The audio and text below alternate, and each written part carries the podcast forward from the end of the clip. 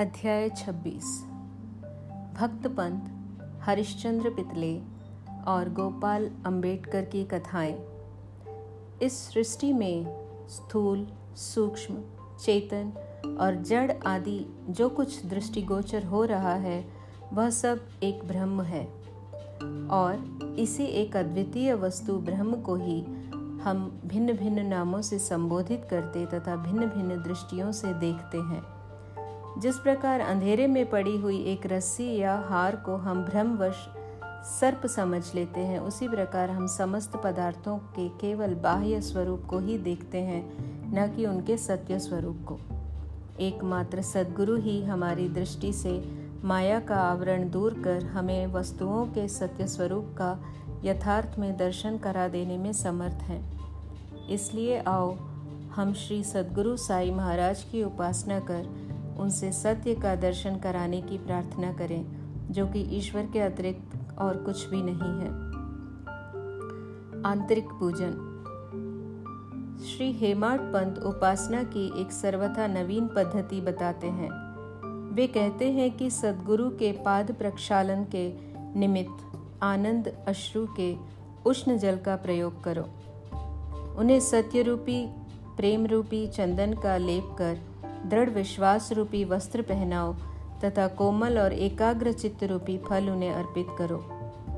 भाव रूपी बुक्का उनके श्री मस्तक पर लगा। भक्ति की कछनी बाँध अपना मस्तक उनके चरणों पर रखो। इस प्रकार श्री साई को समस्त आभूषणों से विभूषित कर उन्हें अपना सर्वस्व निछावर कर दो।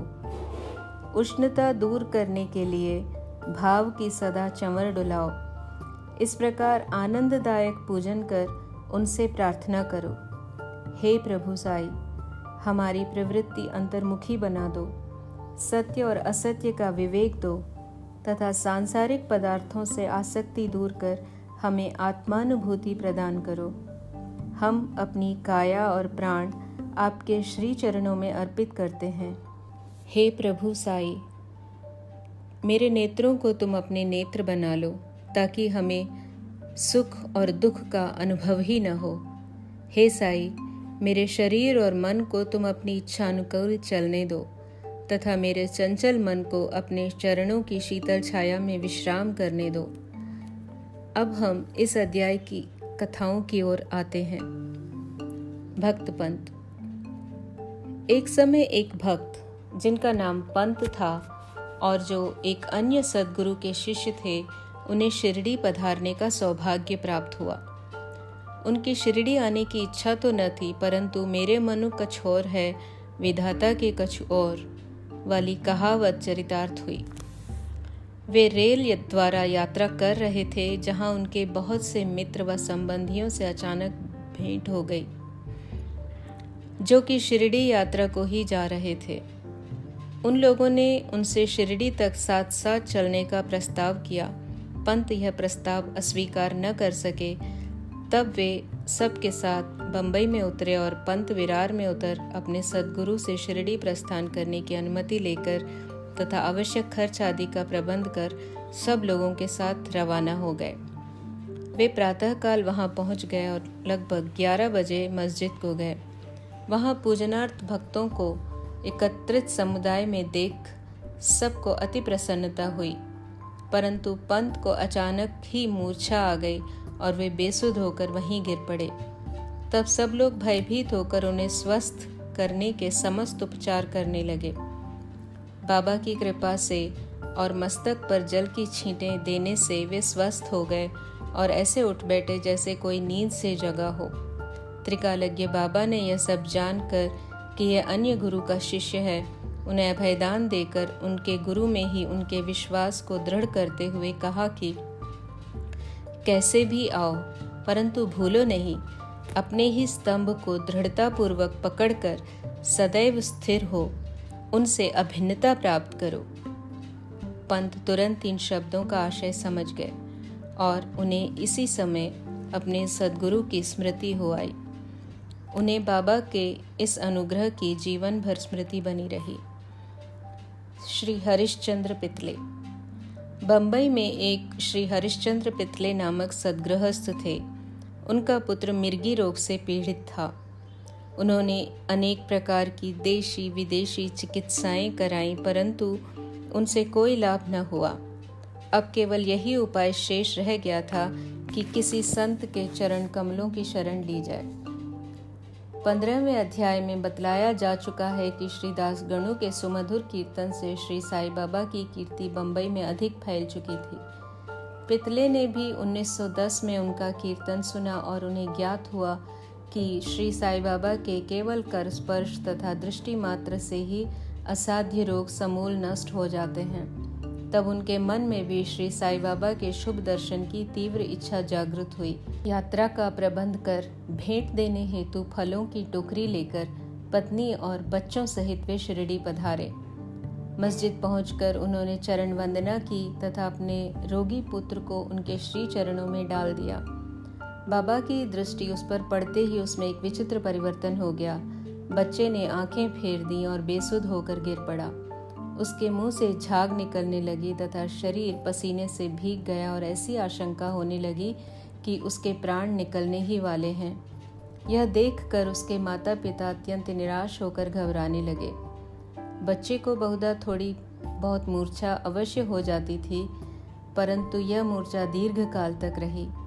माता की आँखों से आंसुओं की धारा बह रही थी और वह दुखित ग्रस्त होकर आर्तनाद करने लगी कि मैं ऐसी स्थिति में हूँ, जैसे कि एक व्यक्ति चोरों के डर से भागकर किसी घर में प्रविष्ट हो जाए और वह घर ही उसके ऊपर गिर पड़े। तब बाबा ने सांत्वना देते हुए कहा कि, इस प्रकार प्रलाप न कर धैर्य धारण करो। बच्चे को अपने निवास स्थान पर ले जाओ। वह आधे घंटे के पश्चात होश में आ जाएगा। तब उन्होंने बाबा के आदेश का तुरंत पालन किया। बाबा के वचन सत्य निकले। जैसे ही उसे वाड़े में लाए कि बच्चा स्वस्थ हो गया और पितले परिवार, पति, पत्नी व अन्य सब लोगों को महान हर्ष हुआ और उनका संदेह दूर हो गया। श्री पितले अपनी धर्म पत्नी सहित बाबा के दर्शनों को आए और अति विनम्र होकर आदर पूर्वक चरण वंदना कर पाद सेवन करने लगे। मन ही मन वे बाबा को धन्यवाद दे रहे थे। तभी बाबा ने मुस्कुराकर कहा कि क्या तुम्हारे समस्त विचार और शंकाएँ मिट गईं? जिन्हें विश्वास और धैर्य है, उनकी रक्षा श्री हरि अवश्य करेंगे। श्री पितले, एक धनाढ़ व्यक्ति थे, इसलिए उन्होंने अधिक मात्रा में मिठाई बांटी और उत्तम फल तथा पान बीड़े बाबा को भेंट किए। श्रीमती पितले सात्विक वृत्ति की महिला थीं। वे एक स्थान पर बैठकर बाबा की ओर प्रेम पूर्ण दृष्टि से निहारा करती। उनकी आँखों से प्रसन्नता के आँसू गिरते थे। उनका मृदु और सरल स्वभाव देखकर बाबा अति प्रसन्न हुए। ईश्वर के समान ही संत भी भक्तों के अधीन हैं।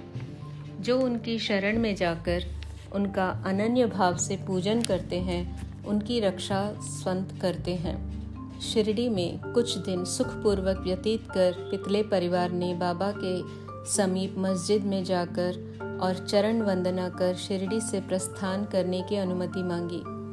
बाबा ने उन्हें उदी देकर आशीर्वाद दिया। पितले को पास बुलाकर वे कहने लगे, बापू, पहले मैंने तुम्हें दो रुपये दिए थे और अब तुम्हें तीन रुपये देता हूँ। इन्हें अपने पूजा गृह में रख कर नित्य इनकी पूजा करो। इससे तुम्हारा कल्याण होगा। श्री पितले ने उन्हें प्रसाद रूप में ग्रहण कर बाबा को पुनः साष्टांग प्रणाम किया और आशीष के लिए प्रार्थना की। उन्हें ये विचार भी आया कि प्रथम अवसर होने के कारण मैं इसका अर्थ समझने में असमर्थ हूँ कि दो रुपये मुझे पहले कब दिए थे। वे इस बात का स्पष्टीकरण चाहते थे, परंतु बाबा मौन ही रहे। बम्बई पहुँचने पर उन्होंने अपनी वृद्ध माता को शिरडी की विस्तृत वार्ता सुनाई और दो रुपयों की समस्या भी उनसे कही। उनकी माता को भी पहले पहल तो कुछ समझ में नहीं आया, परंतु पूरी तरह विचार करने पर उन्हें एक पुरानी घटना की स्मृति हो आई, जिसने यह समस्या हल कर दी। उनकी वृद्ध माता कहने लगी कि जिस प्रकार तुम अपने पुत्र को लेकर श्री साई बाबा के दर्शनार्थ गए थे, ठीक उसी प्रकार तुम्हें लेकर तुम्हारे पिता अनेक वर्षों पहले अक्कलकोट महाराज के दर्शनार्थ गए थे। महाराज पूर्ण सिद्ध योगी त्रिकालज्ञ और बड़े उदार थे। तुम्हारे पिता परम भक्त थे, इस कारण उनकी पूजा स्वीकार हुई। तब महाराज ने उन्हें पूजनार्थ दो रुपए ही दिए थे, जिनकी उन्होंने जीवन पर्यंत पूजा की। उनके पश्चात उनकी पूजा यथाविधि न हो सके और वे रुपए खो गए। कुछ दिनों उपरांत उनकी पूर्ण विस्मृति भी हो गई। तुम्हारा सौभाग्य है जो श्री अक्कलकोट महाराज ने साई रूप में तुम्हें अपने कर्तव्यों और पूजन की स्मृति कराकर आपत्तियों से मुक्त कर दिया है। अब भविष्य में जागरूक रहकर समस्त शंकाएँ और सोच विचार छोड़कर अपने पूर्वजों को स्मरण कर रिवाजों का अनुसरण कर उत्तम प्रकार का आचरण अपनाओ। अपने कुलदेव तथा इन रुपयों की पूजा कर उनके यथार्थ स्वरूप को समझो और संतों का आशीर्वाद ग्रहण करने में गर्व मानो।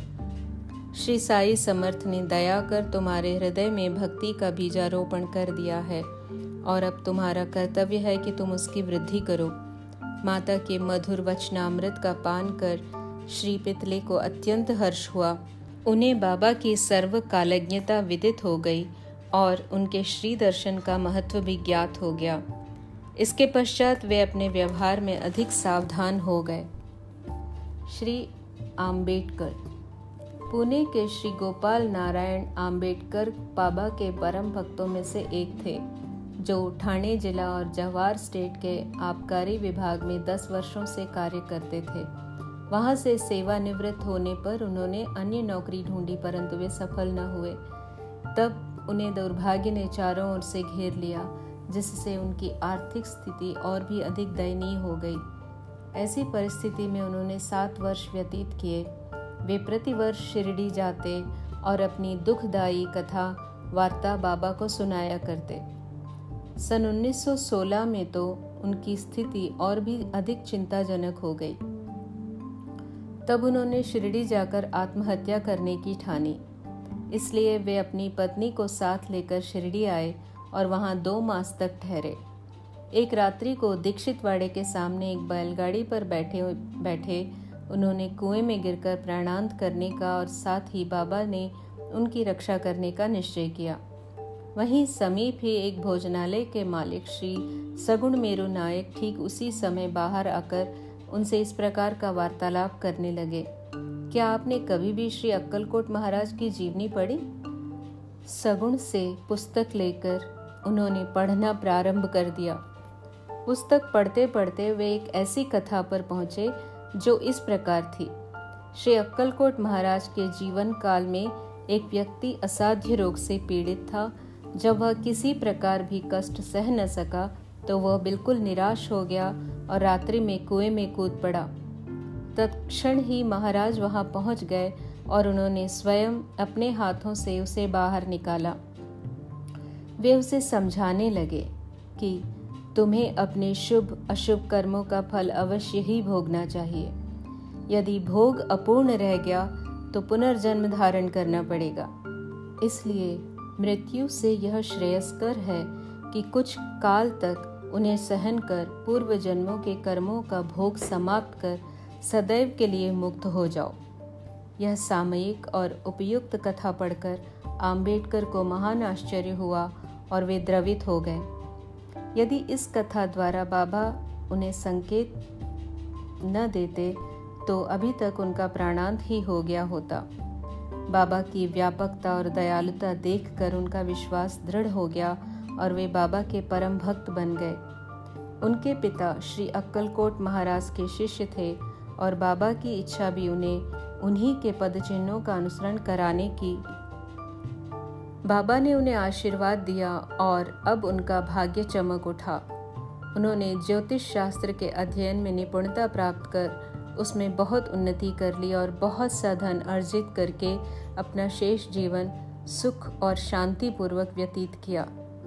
श्री सद्गुरु साईनाथ अर्पण मस्तु। शुभम भवतु।